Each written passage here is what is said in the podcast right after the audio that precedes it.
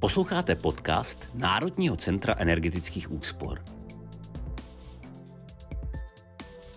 První český podcast o energetických úsporách, environmentální odpovědnosti a ekonomických přínosech. Přinášíme rozhovory s odborníky, politiky i manažery firem, kteří mají co říct k tématu moderní energetiky.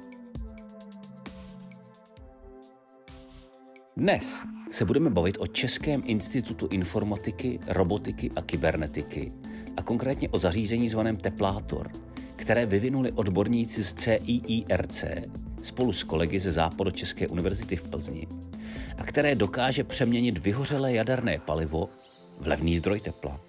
Tak eh, vítáme posluchače v dalším podcastu Národního centra energetických úspor.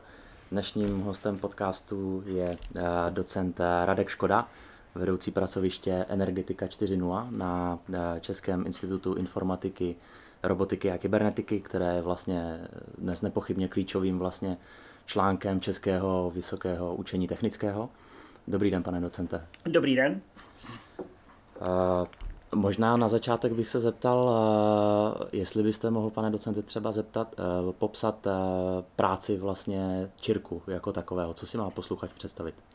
Tak ČIRK eh, je výzkumný ústav na Českém vysokém učení technickém v Praze Dejvicích, který primárně profesor Mařík založil s cílem, aby se zaměřil na robotiku, informatiku a takové ty eh, IT technologie, ale v průběhu let se ukázalo, že toto pracoviště působí jako velmi dobrá půda i pro jiné směry. Takže teď tu máme třeba i hodně strojařů, hodně lidí třeba z biomedicíny a poměrně silnou energetiku, kde tedy nejenom my, energetika 4.0, která se zaobírá jadernou energetikou a ukládáním energie, ale i třeba lidé, kteří řeší eh, chytré sítě nebo optimalizaci přenosové soustavy. Takže v podstatě je to takový, moderním slovem by se možná dalo říct hub, mm-hmm. kde se potkávají výzkumníci eh, z celých Čech, a nejenom z celých Čech, ale i z celé Evropy, z celého světa, pracují na, na zajímavých projektech.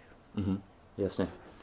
Uh, čili to je vlastně opravdu jako uchopení, komplexní uchopení jako celého spektra vlastně témat, které se, které se dneska řeší uh, i, v té, i v té oblasti energetiky.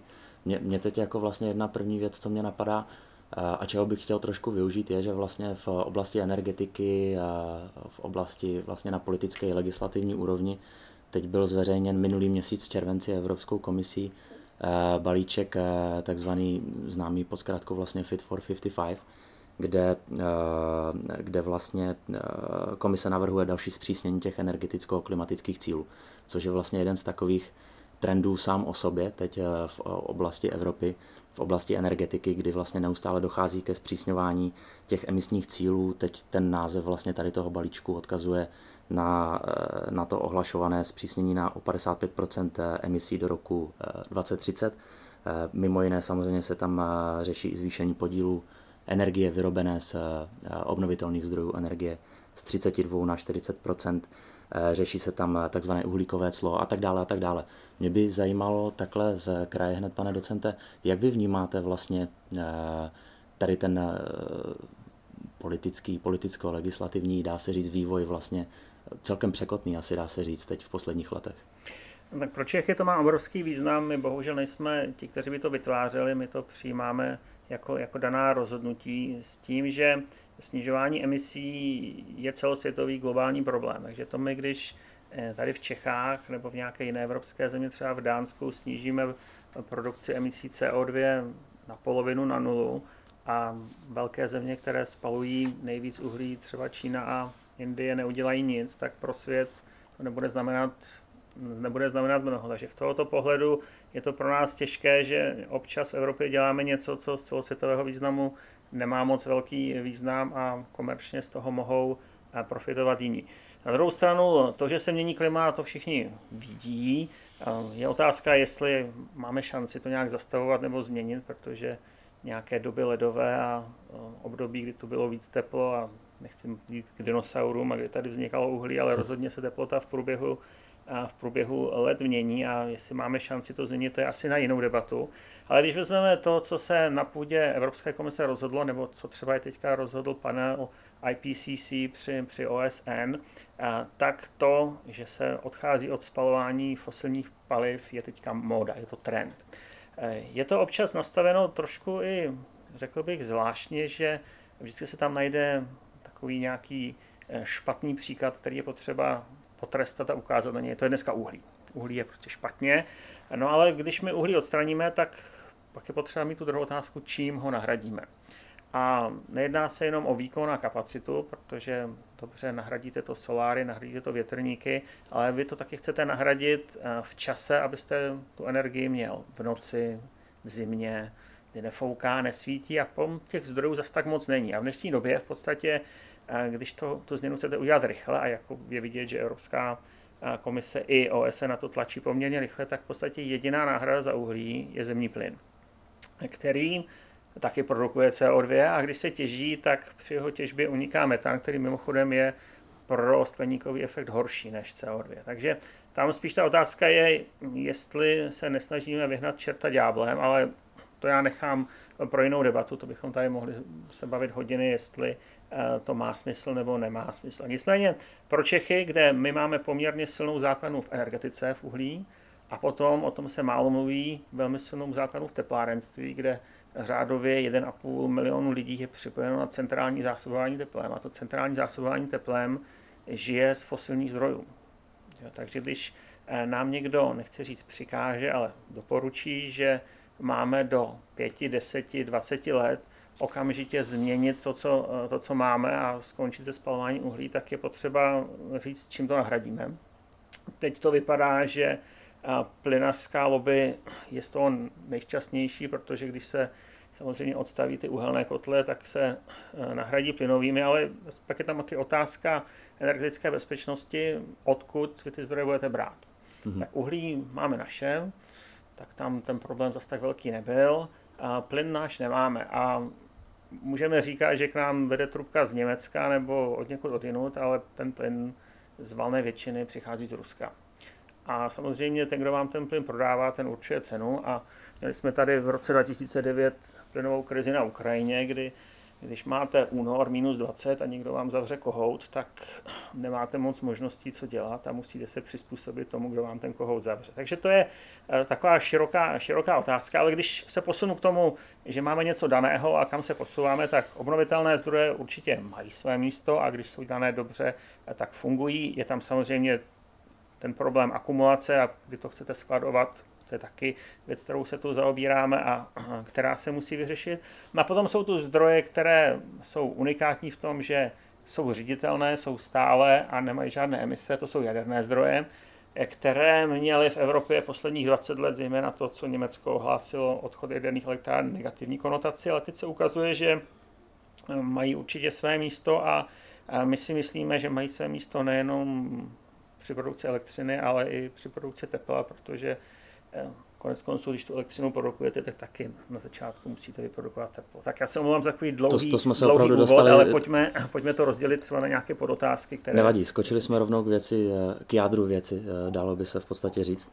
Ehm, když se podíváme na ten energetický mix dneska, tak jak vypadá vlastně v České republice, Eh, co se týče výroby elektřiny, tak jádro, které jste vlastně zmínil, tak představuje zhruba 40, necelých 41 vlastně zdrojů na výrobu elektřiny.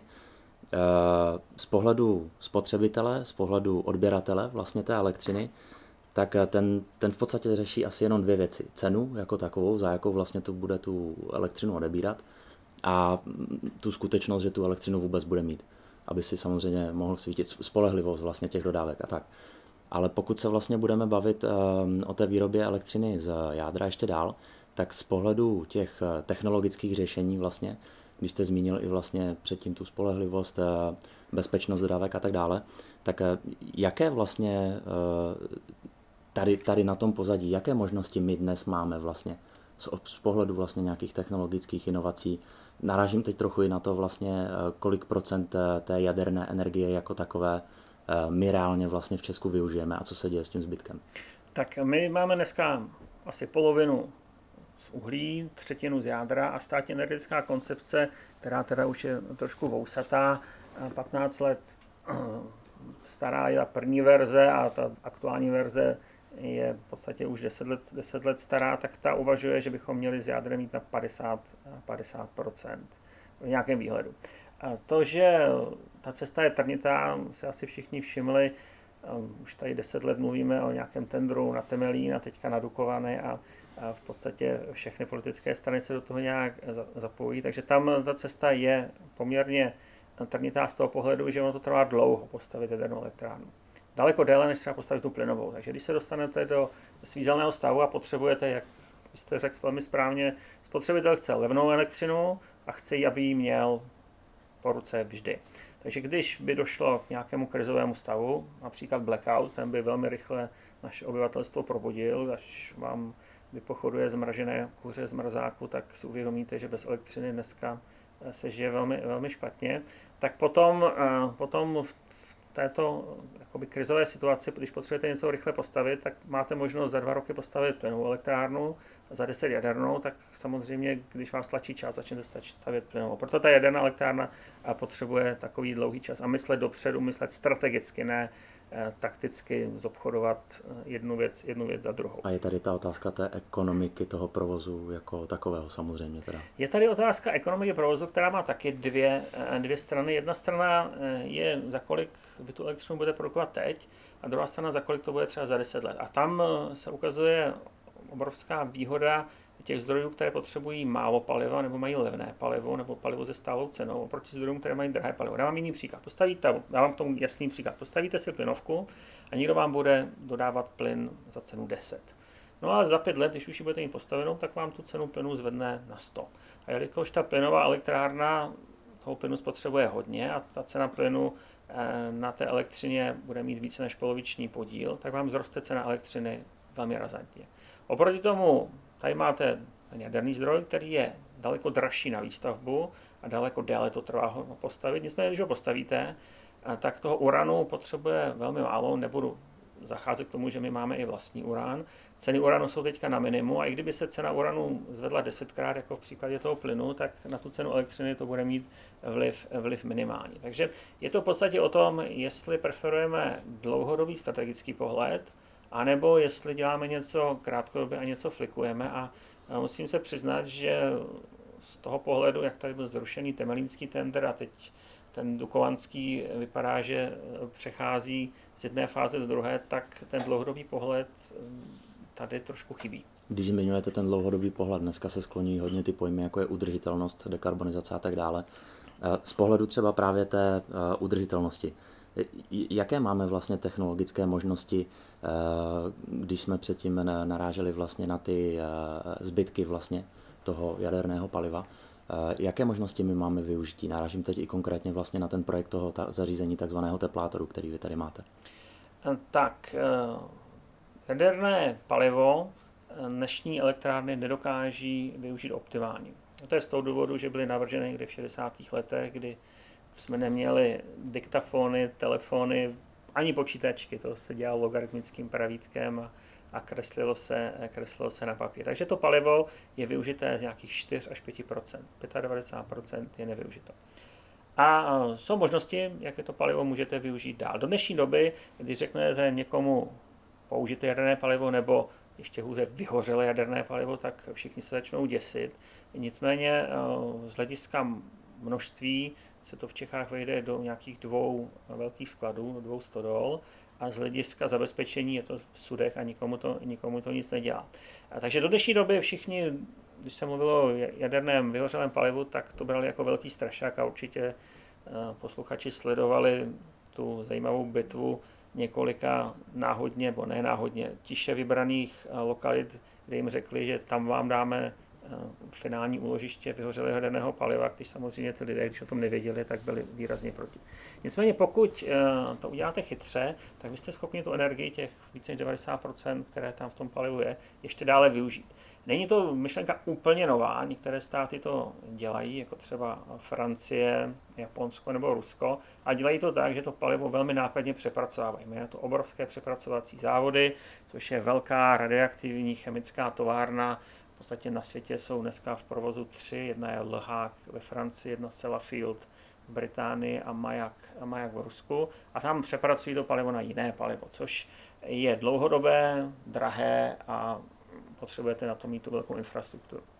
A v dnešní době, době, kdy máme daleko lepší výpočetní kapacity a jsme schopni daleko lépe optimalizovat, je možnost i to palivo, které ty elektrárny použily do nějaké, do nějaké míry, použít dál eh, za lepšího nastavení, že se vám podaří použít lepší materiály, lepší optimalizace, optimalizace rozměru a dostat z toho paliva více, eh, více energie.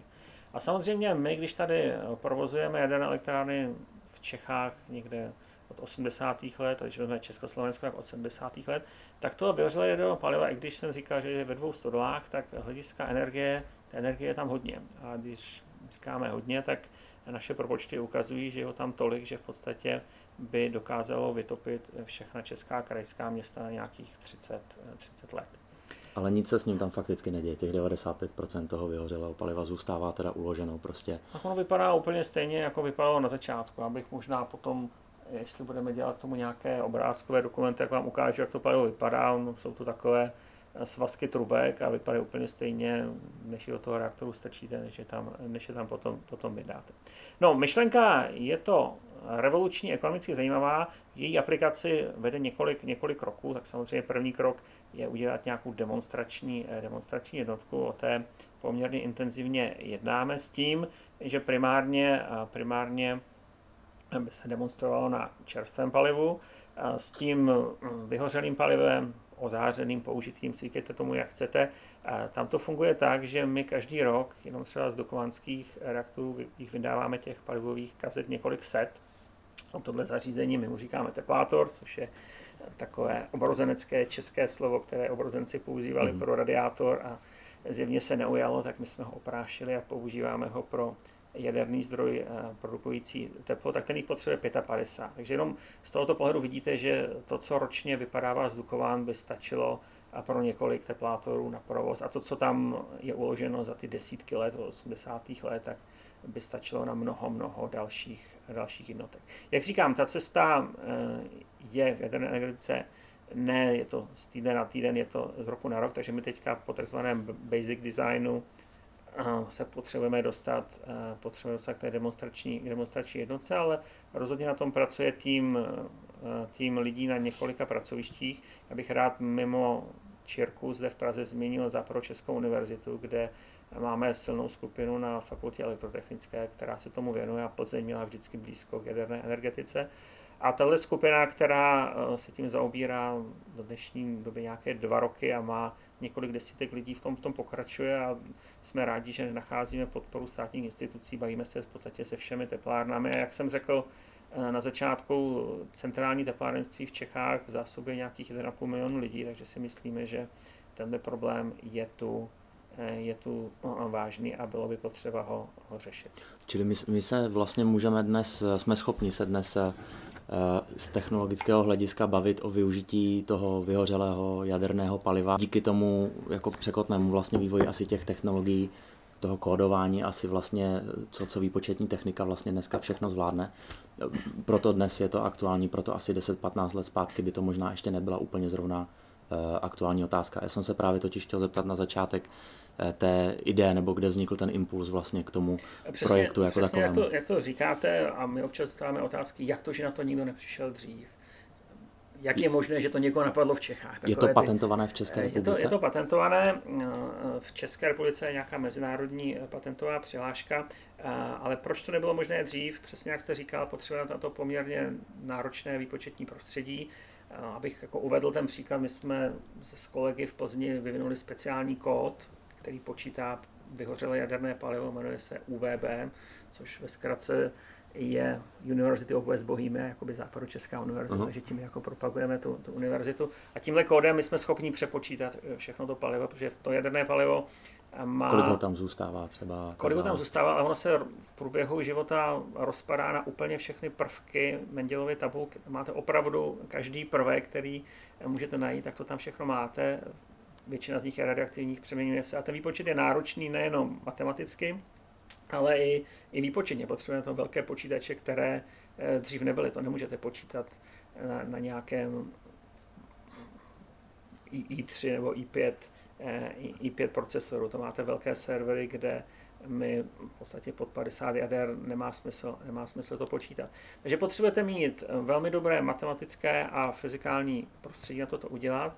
Potřebujete mít ty moderní metody a pak jste schopni, schopni to napočítat a udělat tak, aby to, aby to mohlo fungovat. Což eh, v těch 60. 70. letech možné nebylo ty konstruktéři v té době, protože ty prostředky neměli, museli volit konzervativní cesty a volili to tak, že vždycky se nechali někde nějakou rezervu, aby byli jistí, eh, že to bude fungovat a že palivo využijí z pár procent, no tak ho využijí z pár procent, ale primárně jim šlo o to, aby, eh, aby měli funkční, bezpečný, bezpečný projekt. Jasně. Na začátku jste zmiňoval vlastně eh, konec uhlí, teď to vypadá konec doby uhelné, že bude do konce roku 38, možná dříve, nevíme.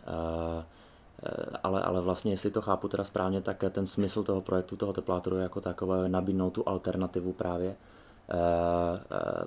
když se bavíme o oblasti teplárenství, což je asi ta cílová oblast, tak nabídnout tu alternativu vlastně za to uhlí, za ty ropné produkty vlastně podobě právě toho, toho vyhořelého jaderného paliva. Eh, přesně tak, nabídnout eh, alternativu a když my se bavíme s teplárnami a bavíme se se všemi velkými teplárnami, tak eh, těm jde o to, aby to byl zdroj, který je spolehlivý, aby produkoval ekonomicky rozumné teplo, což, což my splňujeme, aby byl bezpečný. Takže v podstatě z hlediska teplárenství, a myslím si, že je to správně, těm teplárníkům je jedno, jestli spalují štěpku, Eh, nebo eh, jestli tam mají jaderný zdroj, protože oni prostě potřebují, když je minus 20 na začátku února, dodat svým zákazníkům teplo, které nebude stát 1000 korun za gigajoule, ale bude v hodnotě nějakých 500-600, což je dnes, anebo, mm-hmm. nebo, nebo i méně. A k tomu, aby se člověk dopracoval, v podstatě musí se bavit s jednotlivými eh, teplárenskými objekty, kde každý objekt je jiný. Někde se to teplo dodává jenom domácnostem, někde se to dodává i průmyslovým podnikům. Ty průmyslové podniky některé chtějí vyšší parametry, například když eh, Continental vyrábí pneumatiky, tak potřebuje páru daleko vyšších parametrech, než když si chcete pustit teplou vodu, teplou vodu do vany. Eh, některé teplárny eh, jedou ještě v režimu, že vyrábí elektřinu, některé poskytují podporné služby, takže eh, každá lokalita je jiná. Každá lokalita má nějakou stávající strukturu. Někdo má už dneska štěpkové kotle, někdo má plynové kotle, někdo má jen ty uhelné a taky je to věc strategická dlouhodobá o tom, že není to otázka, pojďme všechno zbořit, a zrušit a postavme všude jaderné zdroje, ale pojďme najít správné kombinace. Někde ta správná kombinace může být jeden plynový zdroj a jeden jaderný, někde to může být jenom zevo, tedy spalování, eh, spalování odpadu. A lokalitu od lokalitu je to, je to jiné, ale ty Čechy mají potenciál v tom, že zaprvé eh, my ty centrální rozvody, centrální zásobování máme vyvinuté, což mm-hmm. je mhm. obrovská výhoda a je to jedna z mála výhod socialismu, která tady je. Když se kouknete na západ od nás, tak tam to není. V podstatě centrální zásobování teplem je střední, východní a potom severní Evropa. Třeba Finové to také mají, ale když pojete třeba do Ameriky nebo do Francie, tak tam jako na vás budou koukat proč centrální zásobování teplem, protože ty rozvody tam, rozvody tam nejsou. A dá se to využít. Třeba příklad Prahy, tady v podstatě vždycky tím stojí nějaký eh, člověk, který měl silnou vůli a odhodlání, tak energetik Kubín a jeho myšlenka zásobování Prahy teplem z Mělníka vypadala dřív jako velmi exotická, ale teďka Praha bere většinu tepla z elektrárny, pomůčka teplárny Mělník, což je více než 40 km od Prahy a vede metrová trubka z Mělníka do Prahy, která v podstatě vytápí celý pravý břeh, pravý břeh Vltavy. A není nic proti ničemu, aby na tuhle trubku se připojil nějaký, nějaký jiný zdroj. A v podstatě, když jednou máte tuhle síť hotovou, tak potom ty zdroje můžete měnit, jak vás napadne. Můžete tam připojit spalování odpadů, což je třeba spalovna odpadů v Malešicích, mm-hmm. můžete tam mít plynový zdroj, což je třeba eh, třeba plynová teplárna v Třeboradicích, můžete tam mít jaderný zdroj, můžete to kombinovat, jak chcete, ale ty, ty rozvody tu máme a měli bychom je využít. Byla by obrovská škoda, eh, aby tyto rozvody jsme nechali padnout a přešli do nějakých lokálních, eh, lokálních topných řešení, která jsou vždycky, vždycky horší z pohledu ekonomiky i z pohledu emisí, protože ty velké zdroje se vám daří lépe, lépe optimalizovat, protože jakmile jednou tyhle ty rozvodové soustavy zrušíte, už je nikdy nebo velmi pracně dáte, dáte dohromady. Takže tuhle výhodu, kterou my máme, si myslím, že je potřeba si udržet a dál, a dál opečovávat. A české teplárenství, které je na velmi vysoké úrovni, má šanci se udržet dál. A teď je potřeba přemýšlet o tom, v jakém časovém období, co, co zde bude, protože příklad, že všichni třeba budou spalovat štěpku, dobře, teď je kůrovec, vypadá to, že dřeva je dost, no ale když si tady všichni postaví eh, zdroje na, na dřevo, tak pak to dřevo budeme vozit odkud? Budeme vozit z Ruska nebo nebo někde, někde z Afriky. A pak už to dochází do takových občas absurdních situací. Jeden příklad třeba uvedu z Německa, kdy Němci v nějakém, je to asi nějakých deset let zpátky, eh, prosazovali, že hnědé uhlí špatně, černé dobře. A skončilo to tak, že to černé uhlí dováželi z Jižní Afriky. Takže potom, když se zamyslíte, samozřejmě jde o to, co je ten finální cíl. Jestli finální cíl je omezení nějakých emisí, tak když vytěžíte eh, někde v Chotengu v Jižní Africe černé uhlí a pak ho lodí vezete přes půl eh, země koule, tak asi to nebude zrovna ten správný, to asi ne, to asi postup. No. A jako podobné myšlenky vidíte, co tady opakují, jo, teď třeba vozit skapalněný zemní plyn přes Atlantik, tak technicky to jde, ale když se nad tím zamyslíte, nebo potom, když mluvím o tom, o tom dřevě, vozit dřevo ze Sibiře, tak jako člověk může dělat něco krátkodobě, ale dlouhodobě eh, by se měl zamyslet nad tím, jestli je něco, mm. něco udržitelné nebo, nebo není. Posloucháte podcast energetických úspor NCEU. Dílo bylo zpracováno za finanční podpory státního programu na podporu úspor energie na období 2017 až 2021. Program Efekt 2 pro rok 2021. Partnery podcastu jsou Čes Esko, Svaz měst a obcí České republiky a Hospodářská komora. České teplárenství dneska sází, eh, co se týče budoucnosti a náhrady vlastně toho uhlí, zejména na plyn. Když eh, bychom srovnali vlastně ten plyn eh, s tím potenciálem toho, toho využití toho jaderného vlastně paliva, tak plyn stále jako vlastně nechává emisní stopu, má nějakou cenu, samozřejmě ve srovnání s tím, eh, a, a samozřejmě tam otázka nějaké spolehlivosti těch dodávek, když to srovnáme vlastně s tím, co, eh, když to řeknu jako jednoduše, by nám leželo někde ladem skladem vlastně v zemi. Ono to občas vypadá, že v energetice se proti sobě staví ty různé skupiny a obnovitelné zdroje plivou na uhlí a uhlí plive na jádro a to potom na někoho dalšího, ale každý ten zdroj má svoje klady zápory. A zemní plyn má určitě klady. A třeba jeden z kladů zemního plynu je, že spalná teplota zemního plynu záleží, jaký máte plyn, jestli norský, ruský a kolik eh, máte kyslíku, ale kolem 2000 stupňů. Takže když spálíte zemní plyn, tak dokážete dostat teplotu 2000 stupňů, což někde je naprosto nahraditelné. Když budete mít třeba výrobu vodíku nebo nějaké chemické provozy, kde potřebujete 2000 stupňů, tak ten zemní plyn je úplně ideální ale náročnější na, na, na skladování, asi no, co se tak týče technologie. můžete udělat zásobník a ten plyn, plyn skladovat. Nicméně já chci říct to, jestli takový zdroj, který vám produkuje 2000 stupňů, jestli je dobré použít na vytápění třeba Brna, kdy vy tam máte maximální teplotu té vody, co tam dostanete 80 stupňů. No. Takže dobře, ten plyn má nějaké své klady, ale v podstatě vy je nevyužíváte tak, jak byste měli využívat. Já myslím, že v tom chemickém průmyslu tam jako má nezastupitelnou roli, ale používat ho na vytápění, eh, vytápění domů nebo na teplou vodu do vany, no dobře, no, tak jako dá se to, dá se to. Eh, z hlediska té uhlíkové stopy a z hlediska skleníkových plynů, tak je lepší než, než uhlí z hlediska CO2, ale pořád tam máte nejenom to CO2, ale, ale, ale i metán. No ale co je pro nás naprosto klíčové v Čechách, my plyn nemáme. My plyn budeme vždycky dovážet a teď možná sledujete to, co se děje v Německu a na Ukrajině. Němci si z Rusy dohodli, že si postaví trubku na, na dně Balckého moře a budou brát plyn rovnou od Rusu.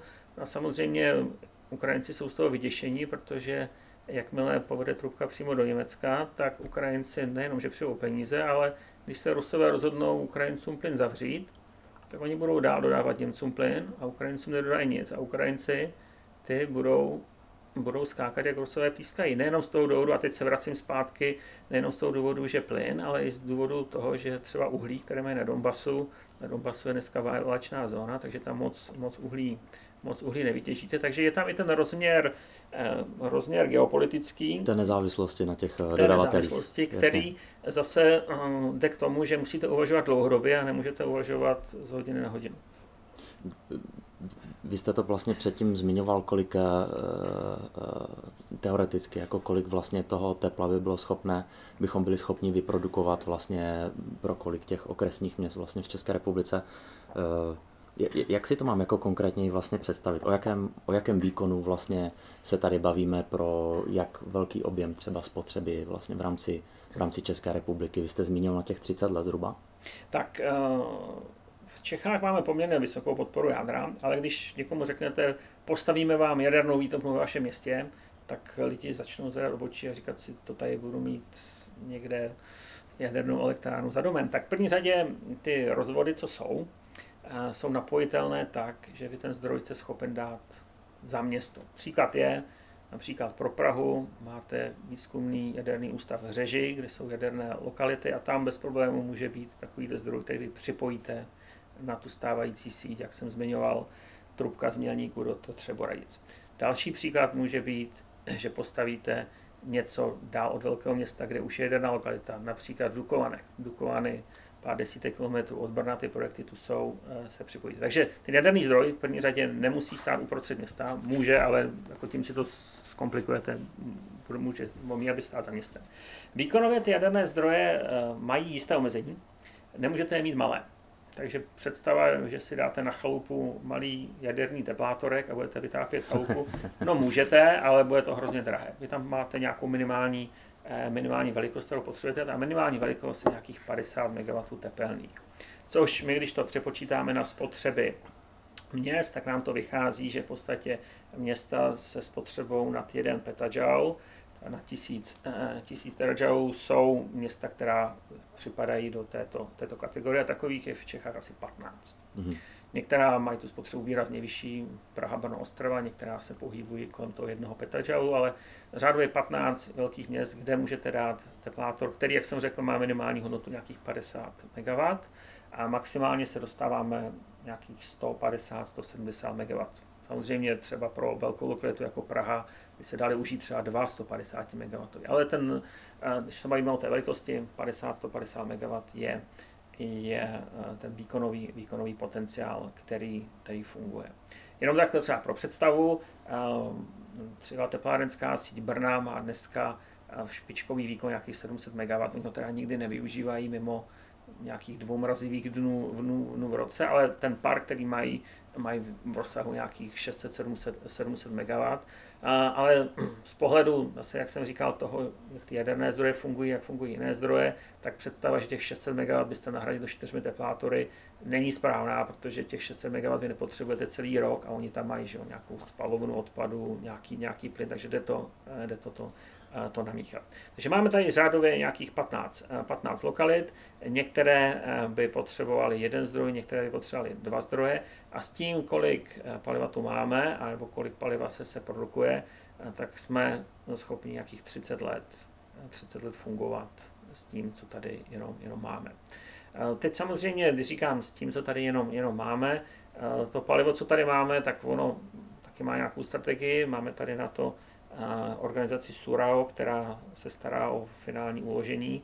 A tam se nakonec ukazuje, že byla poměrně chytrá myšlenka říct, že my posuneme to rozhodnutí, protože některé státy už ty svoje jaderné články zahrabávají do země, například Finsko. Jak je tam jednou zahrabete, tak pak je vyhrabat je, je složitější. V Čechách ta strategie byla taková, nechci říct chytrá horákyně, ale že do roku 60 my něco vymyslíme a v roce 65 a 60 budeme mít finální uložiště, což v podstatě dává tu možnost přijít i s jinými myšlenkami a Teplátor je jedna z jiných myšlenek a kolegové ze Sura s námi jako spolupracují a vědí, vědí, co děláme, protože samozřejmě je daleko lepší to ozářené palivo využít tak, že z něj získáte další prospěch, než ho někam zahrabat. A v dnešní době nechci říkat, že jde o nějakou recyklaci, ono občas se mluví o upscalingu, mm-hmm. že mhm. vezmete jeden produkt a když byl použitý, ho použijete znovu. A to je přesně tenhle případ, že vy použijete jaderné palivo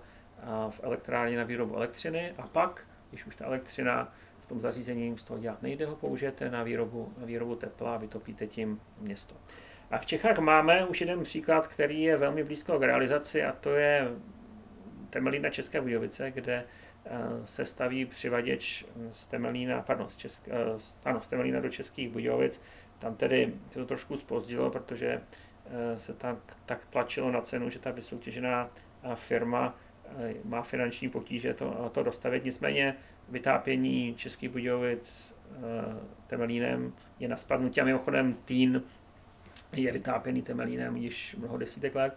A ty příklady jsou i jinde, například Trnava na Slovensku je vytápěna jaslovskými bohunicemi, takže ty, eh, ty příklady tu jsou a samozřejmě eh, spotřebitel, když dostane levné spolehlivé teplo, tak je mu jedno, jak to teplo, eh, teplo vzniklo. Je to samozřejmě udělané tak, že jsou tam ně, několik separovaných okruhů, aby, aby to bylo bezpečně, bezpečně zajištěno. Takže když se vrátím, vrátím zpět s tím, co tady my máme, nějaký ten potenciál použitelného jaderného paliva, tak je reálné velká krajská města, nebo i velká okresní města, jak jsem říkal, těch řádově 15 lokalit, eh, nějakých 30 let, 30 let vytápět.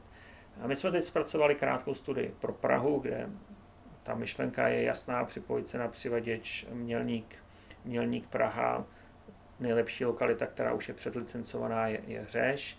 A pro Brno teď zpracováváme eh, studii, kde to vychází Eh, připojení, eh, připojení z lokalit Dukovany. Když říkám z lokalit Dukovany, tak samozřejmě, když už máte nějakou jadernou lokalitu, tak ušetříte si všechno to byrokratické kolečko, které máte, máte okolo. A v Čechách jsou ještě další dvě předschválené lokality pro jaderné zdroje. Jedno je Tetov, a to je lokalita, která je nedaleko Pardubic, Hradce, Králové a Kolína. Ta by dokázala zásobit tyhle města. A další je na severní Moravě, teď mi vypadlo jméno Blahutovice, která by dokázala zásobit Olomouc mm-hmm. a Ostravu. Že tyto lokality jsou v podstatě předschválené a když se na to podíváte, tak tím v podstatě pokrýváte eh, velká města mimo severních měst a, Plzně, ale tam taky, taky to řešení by mohlo, mohlo fungovat. To, to, to zařízení na využití toho vyhořelého jaderného paliva vlastně fakticky asi ještě neexistuje, teda jsou na to asi nějaké fungující počítačové modely. Jak, jak, si, to, jak si to mám představit eh, pro, pro člověka, o jaké velikosti se bavíme, jaké materiály vlastně jsou k tomu eh, potřeba? Tak já mám pak z vedlejší kanceláře přinesu model, který tady máme na 3D tiskárně vytištěný. A to samotné zařízení, když to vidějí eh, kolegové inženýři, tak řekli, to je takový papiňák, řádově 6x6 metrů, je to takový papiňák 6x6 metrů, který má v sobě nějakých 55 kanálů. A v tomhle papiňáku vy v podstatě ohříváte vodu, když to řeknu velmi, velmi lapidárně, a je to tak. Je to tak, takže to zařízení samotné je malé, potřebuje podporné provozy, které čistí vodu a um, funguje s tím palivem, které přivážíte, odvážíte, takže se celé vejde na plochu nějakých 2000 čtverečních metrů, což je těžko představitelné, lehko představitelné půlka fotbalového hřiště. Mm-hmm. No, takže potřebujete půlku fotbalového hřiště.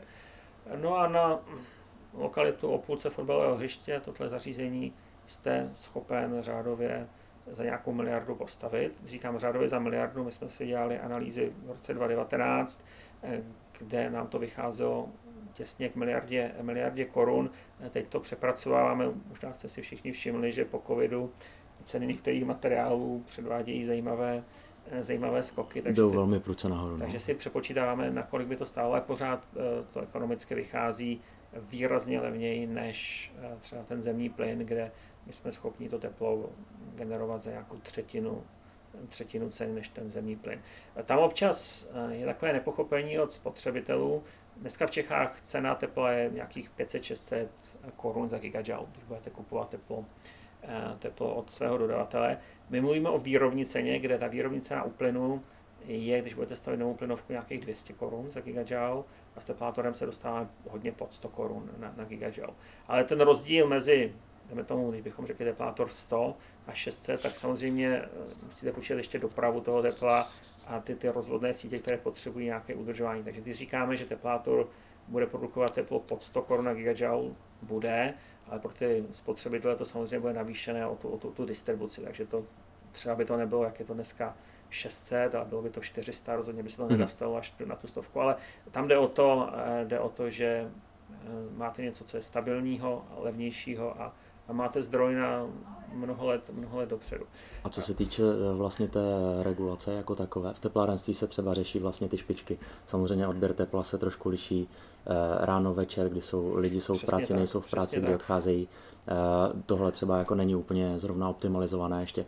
Má teplátor tady v tom směru nějaké výhody? Tak teď nebo? narážíte na druhou věc, kterou my se tady zaobíráme, a to je ukládání tepla. A já vás pak vezmu na naše experimentální zařízení, kde my ukládáme teplo do dusičnanových solí. A tam jde o to, že by třeba uprostřed noci, kdy nikdo moc to teplo nechce, no tak si nabijete zásobník, nebudu tomu říkat velký boiler, protože nemá v sobě vodu, ale v podstatě hmm. to je velký boiler, kde nemáte vodu, ale máte rozstavenou sůl. A když vznikne teplárenská špička, správně jste řekl, že teplárenská špička je trošku jiná než elektrická, ale je, je ráno a večer, když lidé ráno se probudí a jdou se sprchovat, někteří se sprchují večer, někteří ráno, ale každopádně ta špička je jiná, jiná v průběhu dne a jiná v průběhu víkendu. Takže vy potřebujete mít nějaké zařízení, které vám tyto špičky vyhladí v průběhu dne, v průběhu týdne a to my jsme schopni nabídnout, nabídnout těmito úložišti dusičanovými. Mm. Z hlediska ukládání v průběhu roku, tak tam by ta zařízení byla drahá a měla by velké ztráty, takže tam je potřeba to řešit spíš nějakou kombinací několika, několika zdrojů. A my se bavíme s několika teplárnami a dám příklad, může být dobrá eh, kombinace, že máte teplátor a spalování štěpky, nebo máte teplátor a plynový zdroj. U některých eh, se ukazuje, že když mají třeba již vybudované eh, připojení na, na zevozdroj, tedy spalování odpadu, tak se ukazuje, že třeba optimální je Eh, zevozdroj a spalování eh, bioplynu. Ale každá ta lokalita je jiná, je potřeba řešit tyto odběry. A když vy říkáte teplárenská špička, tak záleží na to, kdo to odbírá. Pokud budete mít průmyslový podnik, který jde v třísměném provozu a má závodní dovolenou dva týdny v srpnu, tak tam ten odběr bude úplně jiný, než když vytápíte město. A to se může ukázat, eh, že ty lokality jsou těsně od sebe. Dám příklad Zlín, tam ta teplárna v podstatě funguje tak, že vytápí jenom, jenom obyvatelstvo na nízkých parametrech. A o pár kilometrů dál v Otrokovicích je teplárna, která v podstatě eh, je zaměřena na to, že poskytuje teplo na výrobu kaučuku pro, pro pneumatiky a, a funguje v úplně jiném, v úplně jiném režimu, eh, v jiném režimu, jak v průběhu času to teplo máte produkovat a i ukládat. A ty rozstavené tekuté soli jako takové, jak si to mám představit? Nebo to skladování vlastně v těch akumulačních nádobách, co se týče třeba teploty, Eh, to, to vypadá jak? Tak eh, já vám tu sůli dám. My vždycky se koukáme s úsměvem, když to předáváme a nic neřekneme, je to takový bílý prášek, takže když vám to budu dávat v malém sáčku, tak to bude vypadat jako sáček kokainu. Mm-hmm. Ale není to kokain, je to eh, dusičnan sotný a dusičnan draselný, což chemicky nějak zní, ale je to v podstatě ledek. Takže ti, kteří jsou zahradníci, vědí, že to je hnojivo. A my tady občas hnojíme tím naše kitky, ne teda v mé kanceláři, ale kolegové tady občas byli překvapeni, jak jim ty kitky rostly. Když to... Chtěl jsem se zeptat, jestli se jim daří. Kytkám. Daří se jim velmi dobře, dají se jim velmi dobře. Takže A kolegům podstatě... taky teda tím pádem. Ano, kolegům také, Super. takže, eh, takže v podstatě jedná se o hnojivo, o hnojivo, které je teda nějak chemicky vyrobené, a to hnojivo vy rozstavíte podle toho, jakou má teplotu tavení, tak v něm můžete ukládat různé, různé teploty. Některé kombinace těch dusičnanů tají při 120, některé při 180, některé při 200 a v podstatě do nějakých 500 stupňů vy, vy můžete ukládat. Takže máte takovou bandasku, tu si nahřejete třeba na 400 stupňů a až to teplo budete potřebovat, tak si to z té bandasky, z té bandasky tě, to teplo, teplo vezmete. A to teplo je rozstavené, rozstavené soli. Takže není to sůl rozpuštěná ve vodě, je to bílý, bílý prášek, který vy za vysoké teploty se z něj stane kapalina a to vám akumuluje, akumuluje teplo. Mm-hmm. A ty, ty soli jako takové dovezeme, vyrobíme, máme tady? Ty soli jako takové vyrábíme v Čechách, protože to je hnojivo, tak, eh, tak jsou tady firmy, které to, eh, které to vyrábí, některé velké koncerny. Eh, nebo se to dá dovíst, přírodní ledek se těží v Chile, ale tak není důvod ho vozit z Chile, když se tady dá vyrábět. A tahle technologie, a to taky ukazuje, že energetika je propojená. Tato ener- technologie prvně začala u solárních elektráren, mm-hmm. tedy ne fotovoltaických, ale solární, kdy vy přes den zrcadly si rozstavíte tuto sůl a děje se to hodně třeba v Jižní Africe, v Maroku, ve Španělsku. A pak, když máte špičku elektrárenskou, tak si z té rozstavené soli přes turbínu uděláte, uděláte elektřinu. A tam tyto provozy fungují ze zásobníky, které jsou třeba 20 x 30 metrů, tak já vám ukážu fotografie, jak to, jak to vypadá. A technologie je to v podstatě posledních 20 let, kde eh, ten rozvoj fotovoltaiky, který třeba ve Španělsku byl poměrně eh, dost kontroverzní jako u nás, se ukázal, že může vejít třeba k rozvoji u solární elektráren, kde ty solární elektrárny se dneska stávají jako poměrně dobrým doplňkem v lokalitách samozřejmě, kde svítí, eh, svítí hodně a svítí, svítí pravidelně a není, není pod mrakem. Takže dnes třeba u nás trošku mráčku máme, ale dneska by se dalo, ale že v Čechách tahle ta varianta v únoru, v lednu, kdy chcete vytápět moc v úvahu nepřichází, ale v jiných zemích to přichází. Ale tím chci říct, že eh, různé části energetiky se mohou učit od sebe a my v podstatě hmm. používáme technologii, kterou přišli solárníci a používáme ji nejenom pro teplátor, a my ji eh, v podstatě optimalizujeme i pro některé fosilní zdroje, protože když máte kotel, který chcete provozovat 24 hodin denně a odběry, odběry se vám mění, tak taky potřebujete nějaký zásobník, eh, zásobník na vyhlazování. Jestli to chápu správně, teda, tak vy vlastně ten teplátor jako takový vnímáte jako životaschopné vlastně i komerčně využitelné uh, řešení. S jakou reakcí se zatím setkáváte strany od akademické půdy přes veřejnost až po třeba, až po třeba biznisovou úroveň. Setkali jste se s porozuměním? Tak eh, tam je důležité, aby byl někdo, kdo to chce, rovná se teplárny. Takže se bavíme s teplárnami a teplárny, když vidí ty ekonomické parametry, tak na to, na to slyší. Protože se jedná o jaderný zdroj, je naprosto nutná podmínka státu a ukazuje se, že na úrovni, úrovni poslanců a této garnitury ta podpora je, teď budeme mít volby, tak uvidíme, uvidíme co, bude, co bude po volbách. Tak jako u každé nové technologie jsou tu škarohlídi, kteří říkají, už za nás by se to dalo vymyslet, nebo to nejde, tak to u nových technologií samozřejmě tyto, tyto hlasy zaznívají vždycky. My se bavíme se všemi, měli jsme několik kulatých stolů, jak s odbornou veřejností, tak i s politickým spektrem.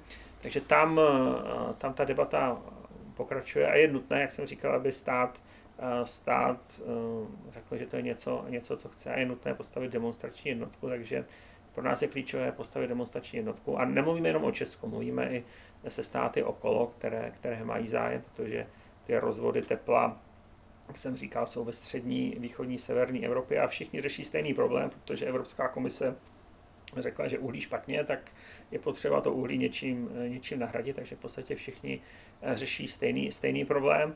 A ty reakce eh, jsou, eh, jsou pozitivní, ale jak, jak jsem říkal na začátku, je to projekt dlouhodobý, takže je tam potřeba najít dlouhodobého partnera a, a z, několika, z několika jednáme a uvidíme, jak to bude pokračovat. Financování na vývoj máme, podporu, podporu institucí, kde to děláme, také máme, jak Česká univerzita, tak ČVUT, CIRK eh, nás v tomto velmi, velmi podporuje.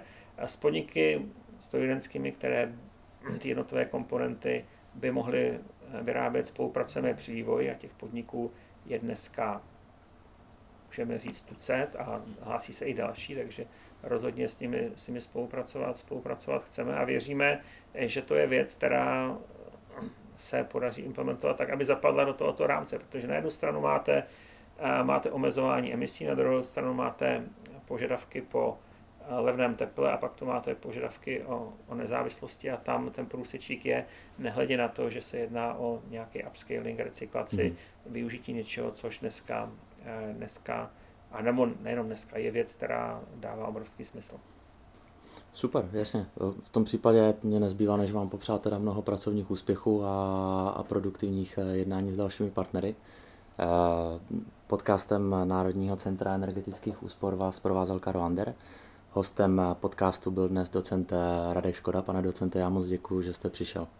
Děkuji za, za rozhovor a teď vám budu ukázat, jak vypadá dusičnanová sůl a model teplátoru. Děkujeme moc.